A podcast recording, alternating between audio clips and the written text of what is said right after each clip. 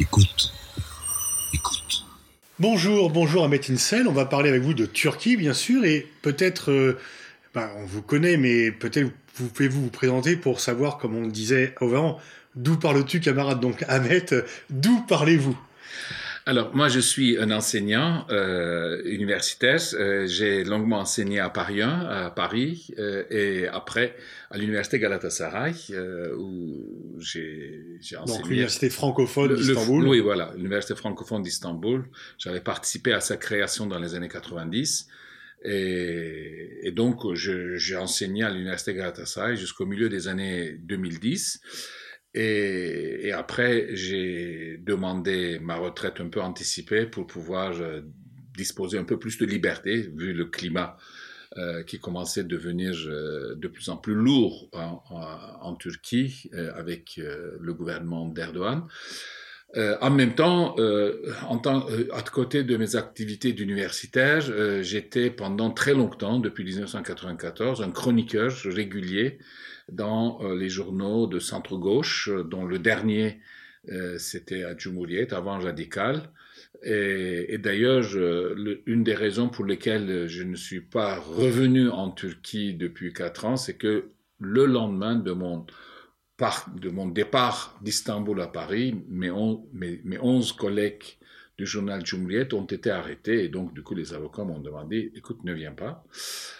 Et puis, euh, depuis, euh, évidemment, j'ai arrêté de faire euh, les chroniques euh, dans les quotidiennes, inévitablement.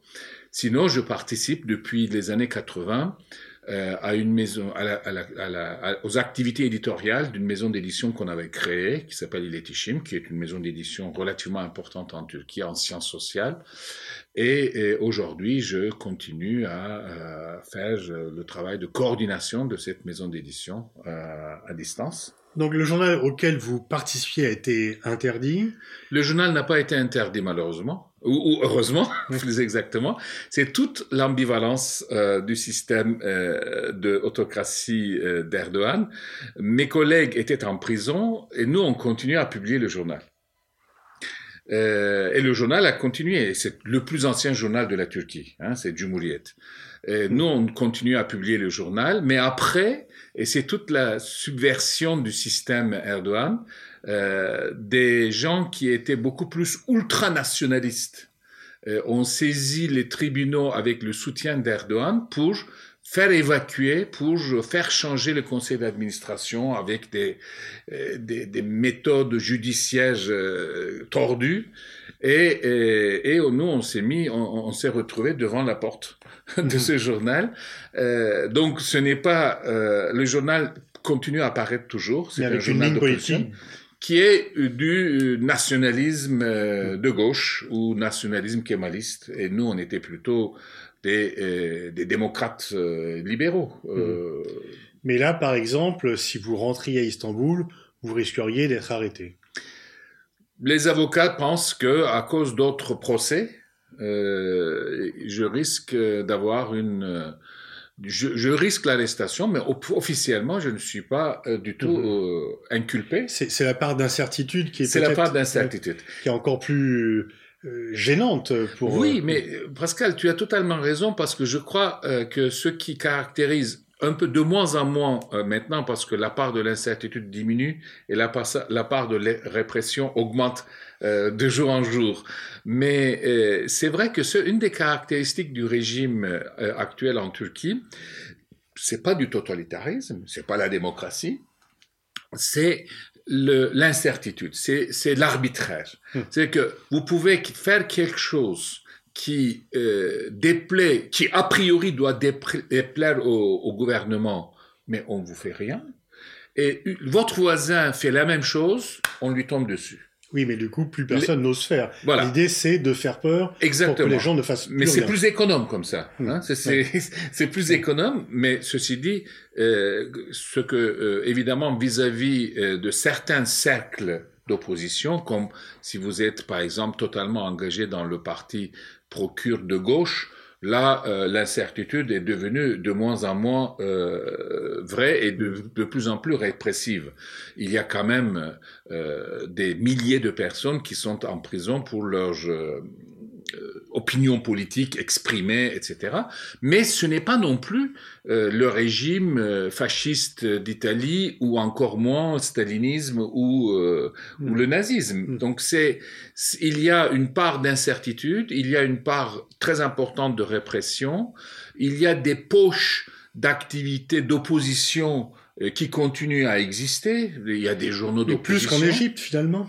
Beaucoup plus qu'en Égypte. Hmm. Beaucoup plus qu'en Donc c'est c'est une répression, un arbitraire, mais qui où il y a de façon assez euh, incertaine des poches de liberté, alors que dans d'autres pays, il n'y en a aucune. C'est ça, c'est, c'est, c'est- il y a des poches de liberté, d'abord parce que la société civile est plus forte, est plus organisée, et beaucoup plus, et, et- et les traditions démocratiques sont aussi beaucoup plus ancrées euh, en Mhm. Turquie. On l'a vu au municipal où Voilà. des grandes villes comme exactement. Istanbul et Ankara Ankara, sont passées à l'opposition. c'est ça. Euh, même si on l'a fait revoter pour être sûr que... euh, Pour Istanbul, il l'a fait revoter parce que l'écart était, objectivement, l'écart était faible. Mhm. Quand il y a dans une ville de 15 millions d'habitants, je ne sais pas combien de, de, de, de- d'électeurs, mais 10 millions d'électeurs au minimum, euh, l'écart de 10 18 000 voix, c'est, Mhm. c'est discutable.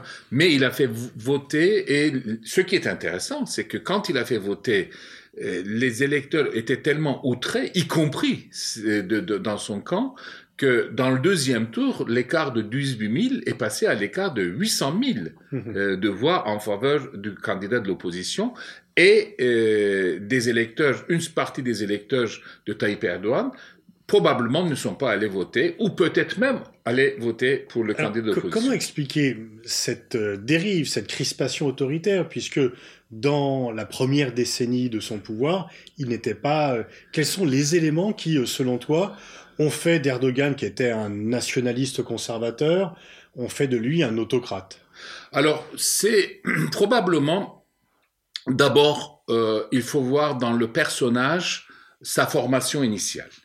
Sa formation initiale est vraiment du nationalisme religieux, mais surtout du, islam politique. hein. Il, est dans les années 70 un militant d'islam politique très euh, mélangé avec un nationalisme euh, anti-occidental. C'est plutôt ce, ce nationalisme est marqué par son anti-occidentalisme euh, contre euh, la culture occidentale, la réaction contre la dynamique de- d'occidentalisation qui est en cours en Turquie depuis un siècle.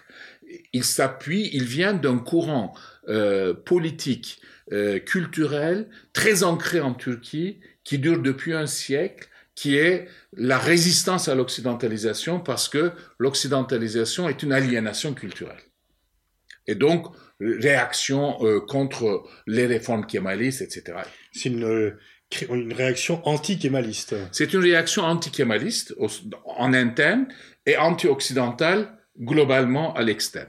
Et, et, et, et, cette, euh, et dans les années... Euh, et Tayyip Erdogan, en revanche, est aussi un homme pragmatique d'une certaine manière, parce qu'il a vu dans les années, vers la fin des années 90, où il était encore maire euh, d'Istanbul, euh, que le discours anti-occidental, anti-kémaliste euh, ne passe pas, c'est-à-dire que reste dans un confin de euh, 20-25% des électeurs, ils n'arrivent pas à aller plus loin, et en plus une réaction très forte de de l'établissement kémaliste, les militaires, l'appareil judiciaire, etc.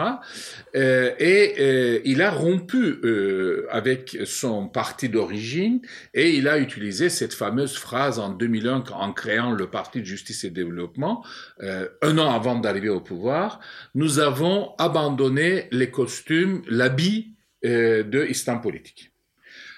Alors, dans les années 2000, effectivement, euh, il a été un démocrate conservateur. Conservateur quand même. C'est-à-dire que euh, sur la question de la famille, sur la question des relations sexuelles hors mariage, sur les, les relations de genre, etc., il était toujours très conservateur mais en même temps, il jouait la carte d'une démocratisation, démocratisation des institutions que a posteriori, 20 ans après, où, là où nous sommes arrivés en Turquie, on peut dire oui, mais c'était une hypocrisie, euh, c'était un agenda caché, euh, et, et, donc euh, il a fait tout ça pour déstabiliser les institutions kémalistes afin de pouvoir euh, prendre tout en main.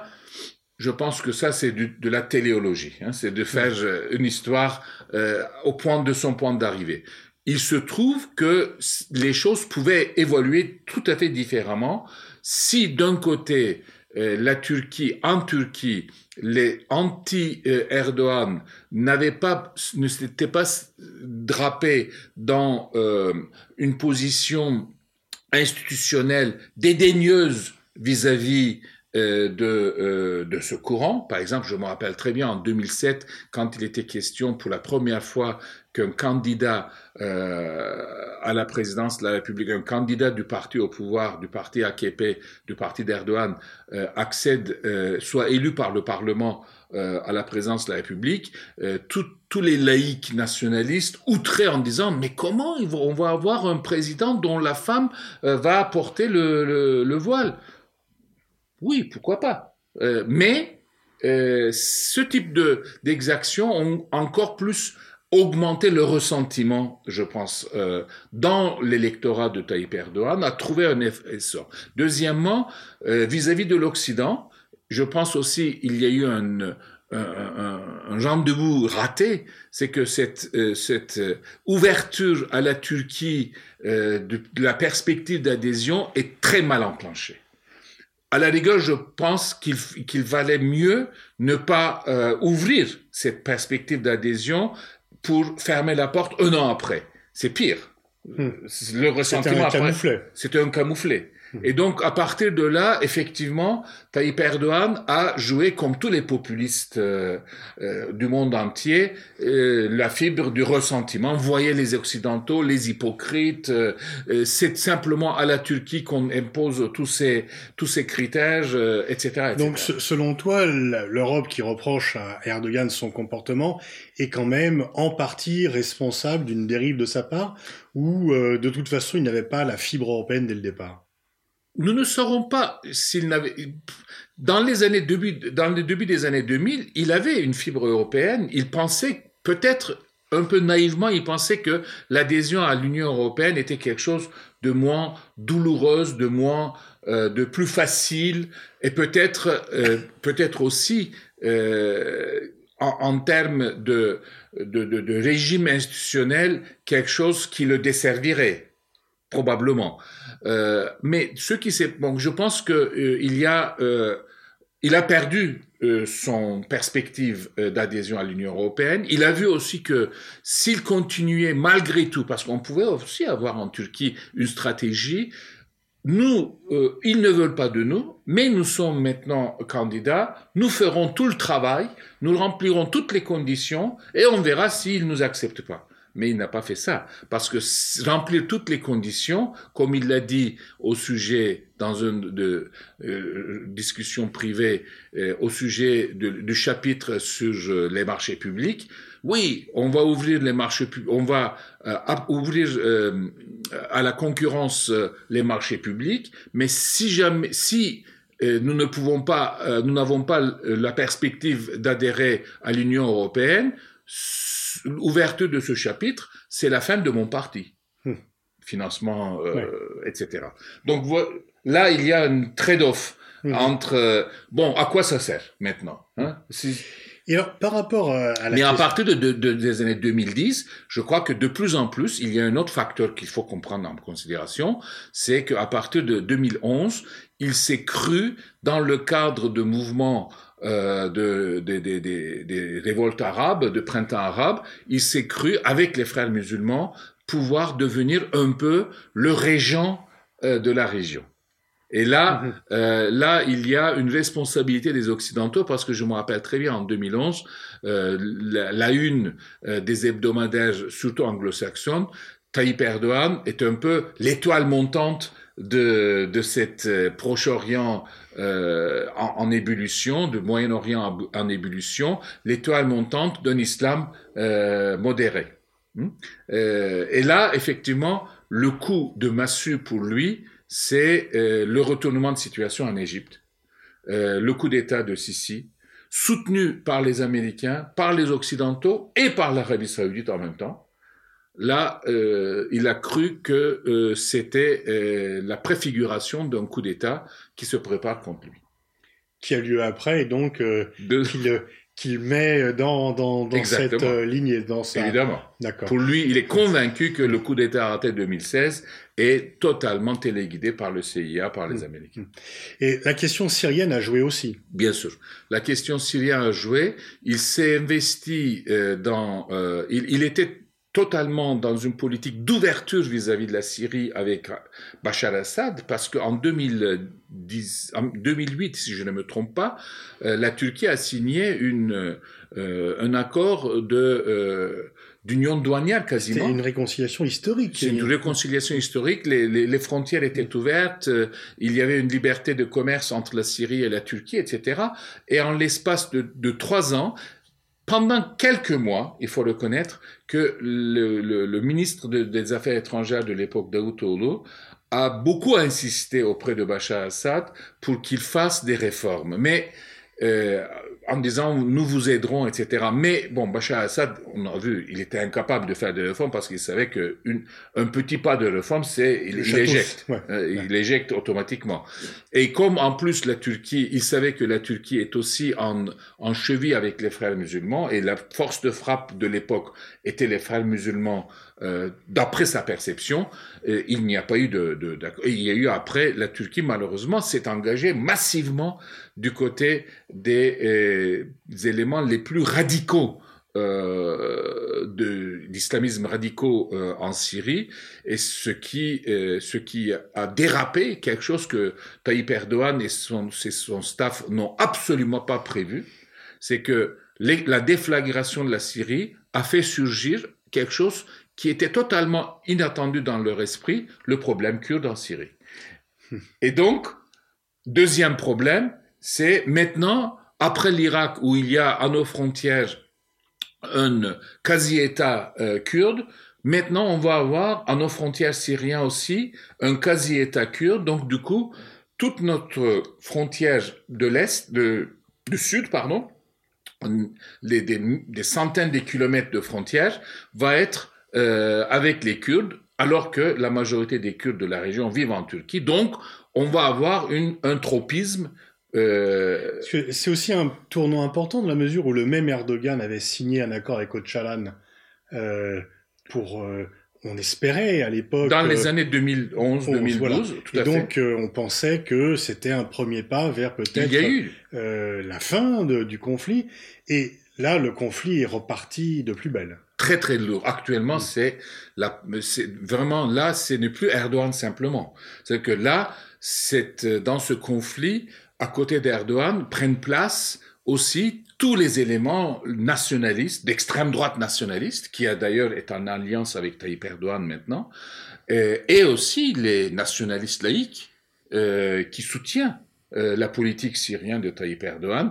La politique étrangère, en général, je dirais, euh, il le soutient dans le conflit avec la, la, la, Grèce, dans le conflit avec euh, les Kurdes, dans le conflit euh, avec la France en Libye ou en, Syrie, euh, ou dans le de la Turquie euh, sur le, le problème chypriote.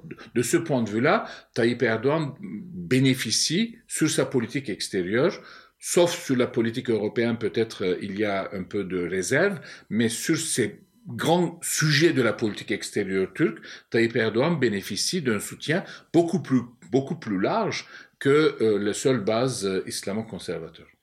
Alors comment euh, tu vois euh, l'évolution possible? Euh, Qu'est-ce qui permettrait que cette crispation autoritaire diminue? Est-ce qu'il y a un espoir de revenir Est-ce que ça viendra d'Erdogan lui-même ou est-ce que c'est la société civile qui va s'imposer? Est-ce qu'il pourrait perdre les élections? Puisque là encore, c'est un jeu un peu compliqué. C'est pas tout à fait comme en l'Égypte où euh, les élections sont truquées. Elles existent, la preuve. Oui. La mairie d'Istanbul et en même temps, bien sûr, ce sont pas, il n'y a pas non plus un système démocratique où chacun a autant de pouvoir de s'exprimer. Alors, la, la, Turquie a une particularité, et j'espère que cette particularité, la société turque, la société de Turquie a une particularité, et j'espère que cette particularité va persister par rapport à l'Égypte, par rapport au Maroc, par rapport à, à la Russie même. Hein. C'est que les citoyens de la Turquie attachent énormément d'importance aux élections. Ils votent. 100% des électeurs en âge de voter sont inscrits automatiquement dans les listes électorales. Et à toutes les élections, municipales, euh, présidentielles, législatives, le taux de participation est supérieur à 80%. Et en plus, sans euh, vote par correspondance et sans vote par procuration. Donc tout le monde vote physiquement le même jour, les mêmes les gens qui sont les plus âgés votent le même jour, se déplacent et d'ailleurs c'est une c'est un moment un peu émouvant euh, quand on assiste. Moi j'ai beaucoup assisté à des processus électoraux, c'est un moment vraiment émouvant.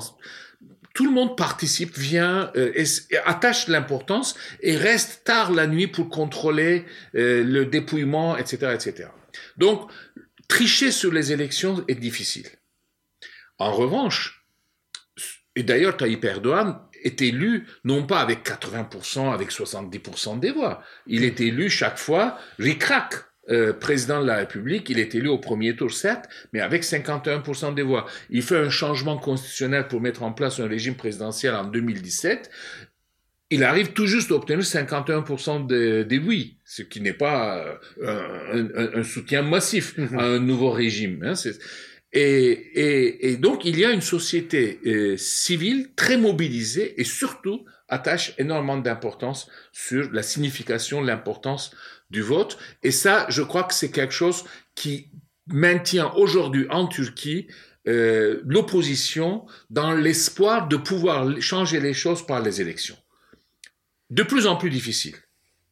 D'abord parce qu'il y a une répression très forte et le, système autocratique, évidemment, verrouille désormais la justice, verrouille désormais les médias et l'opposition a du mal à toucher les électeurs de Tayyip Erdogan pour leur donner une information différente euh, de ce logoré quotidien euh, par, le par euh, euh, de Tayyip Erdogan qui occupe, je crois, dans les télévisions euh, publiques ou télévisions privées tenues par les hommes d'affaires proches du pouvoir.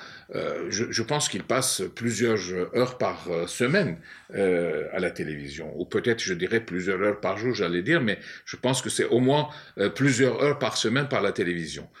Euh, imaginez une situation où euh, on est en train de faire euh, un, un direct, supposons, sur une télévision en Turquie. Si Tayyip Erdogan parle, d'emblée on nous coupe et on passe à, parce qu'il y aura une inauguration de je ne sais quoi. C'est contre-productif.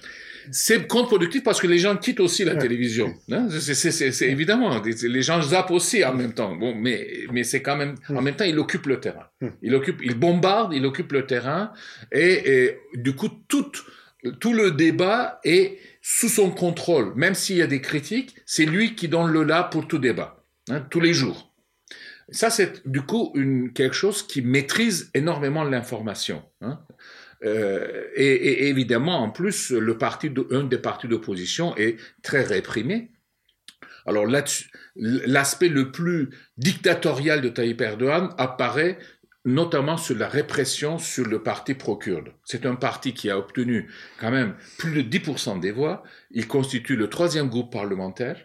Ils avaient obtenu lors des élections municipales de 2019, euh, où euh, l'opposition a gagné 7 grandes villes sur 10, les plus grandes villes de la Turquie, l'opposition a gagné 7, ce qui est important. Et, le parti euh, pro-kurde avait gagné 65 municipalités. Aujourd'hui, sur 65 municipalités, 59 les maires ont été dessaisis par le, par le ministère de l'Intérieur et des, et des administrateurs, préfets ou sous-préfets, sont nommés à leur place. Là, effectivement, euh, on va au-delà euh, d'un euh, autoritarisme à la manière d'Orban. Là, nous rentrons dans la, du despotisme direct. Et ça, sur cette, sur cette question kurde, malheureusement, le soutien de l'opinion est un peu plus fort que sa base électorale. Mmh. Ça, c'est euh, le, le, problème du nationalisme turc qui surgit. Et d'ailleurs, il surfe sur ce nationalisme. Et donc, il n'a pas intérêt à régler le problème. Non, non il n'a pas intérêt à régler le problème. Donc, euh, et donc, euh, vous auriez un, tu aurais un pronostic à faire? Tu, tu le verrais encore euh, au pouvoir pour plusieurs années? Alors, c'est très difficile parce que aujourd'hui, il ne peut pas passer seul euh, la présidence, l'élection de la présidence de la République, il s'est rendu compte et depuis 2017, il s'est allié, il a créé une alliance avec l'extrême droite nationaliste, le parti d'extrême droite nationaliste, et les deux arrivent à peu près à, euh, selon les sondages d'opinion, à peu près à 45% des voix. Comme il a mis en place un système d'élection présidentielle en suffrage direct, 45% est un peu inquiétant. C'est lui. Alors que dans un système de régime parlementaire, avec 40% des voix, vous avez la majorité facilement. Avec un système présidentiel, il faut que vous arriviez à 51 ou 50 mhm. plus 1. Et, et aujourd'hui, euh, il y a effectivement les deux maires euh, d'Ankara et d'Istanbul apparaissent dans les sondages d'opinion. Euh, S'il y avait une confrontation euh, au deuxième tour avec Tayyip Erdogan, susceptible de le battre. Donc, du coup, il est encore plus crispé.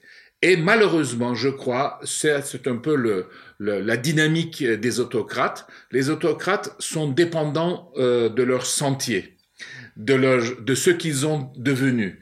Et je crois que Tayyip Erdogan ne peut pas reculer, n'arrive pas à reculer, parce que le reculer signifie perdre, et perdre signifie euh, beaucoup de choses pour lui et son entourage. Euh, parce qu'effectivement, il y a énormément de euh, casseroles, euh, d'affaires, d'affaires, d'exactions, même, même, même des, des, violations de la Constitution. Donc, le, le, le rendre, rendre compte après la perte du pouvoir, je crois que c'est ce qui motive le plus. Comme beaucoup d'autocrates, ils restent au pouvoir parce qu'ils craignent, ben, s'ils quittent le pouvoir, d'être mis en cause par la justice. Ah oui, oui, justement, c'est quasiment certain. Et donc, du coup, c'est une fuite en avant. Hmm.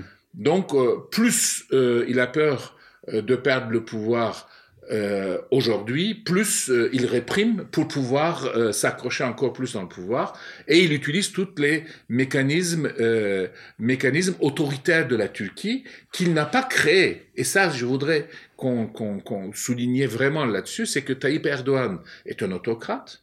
Il est arrivé au pouvoir dans un, dans un environnement de démocratie autoritaire et il a transformé ces, institutions de démocratie autoritaire en sa faveur. Donc, euh, quand on dit l'autoritarisme de Tayyip Erdogan, il faut aussi qu'on ait en tête que l'autoritarisme ne provient pas, n'est pas tombé du ciel avec Tayyip Erdogan. Il, il s'est mis dans les chaussons d'un autoritarisme traditionnel en Turquie, de domination euh, d'une du pouvoir sur la société. Et quand Tayyip Erdogan, il dit, par exemple, au sujet euh, de cet conflit avec l'université de Boğaziçi, l'université d'élite, où il veut nommer son, euh, son candidat, euh, un professeur venant d'un autre établissement à la tête de cette université, contrairement à toutes les traditions de cette université, qui est vraiment une très très bonne université.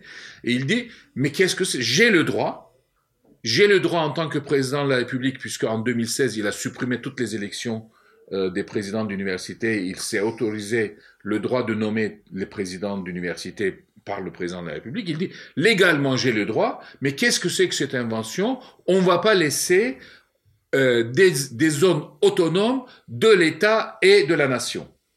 Évidemment, quand on réfléchit comme ça, on va vers du, du totalitarisme. Mm. Mais en même temps, dans l'esprit, dans l'oreille de ses supporters, ça sonne très juste. Ils disent, mm-hmm. mais, évidemment.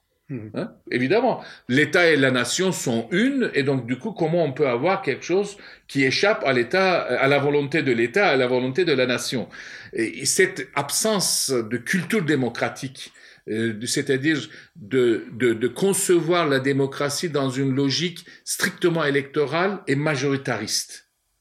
Majoritariste euh, sociologique, culturelle, ethnique ou religieuse, est quelque chose qui est largement répandu en Turquie. Et évidemment, Tayyip Erdogan euh, utilise et abuse de cela, mais en même temps, il a peur des élections et il, va y avoir des élections. Et donc, pour répondre à ta question, il est difficile, de plus en plus difficile de le de le déloger, mais en même temps, on constate que son modèle euh, de, de son modèle de gouvernement s'épuise, euh, la crise économique euh, érode euh, son soutien électoral parce qu'il y a une vraie crise économique.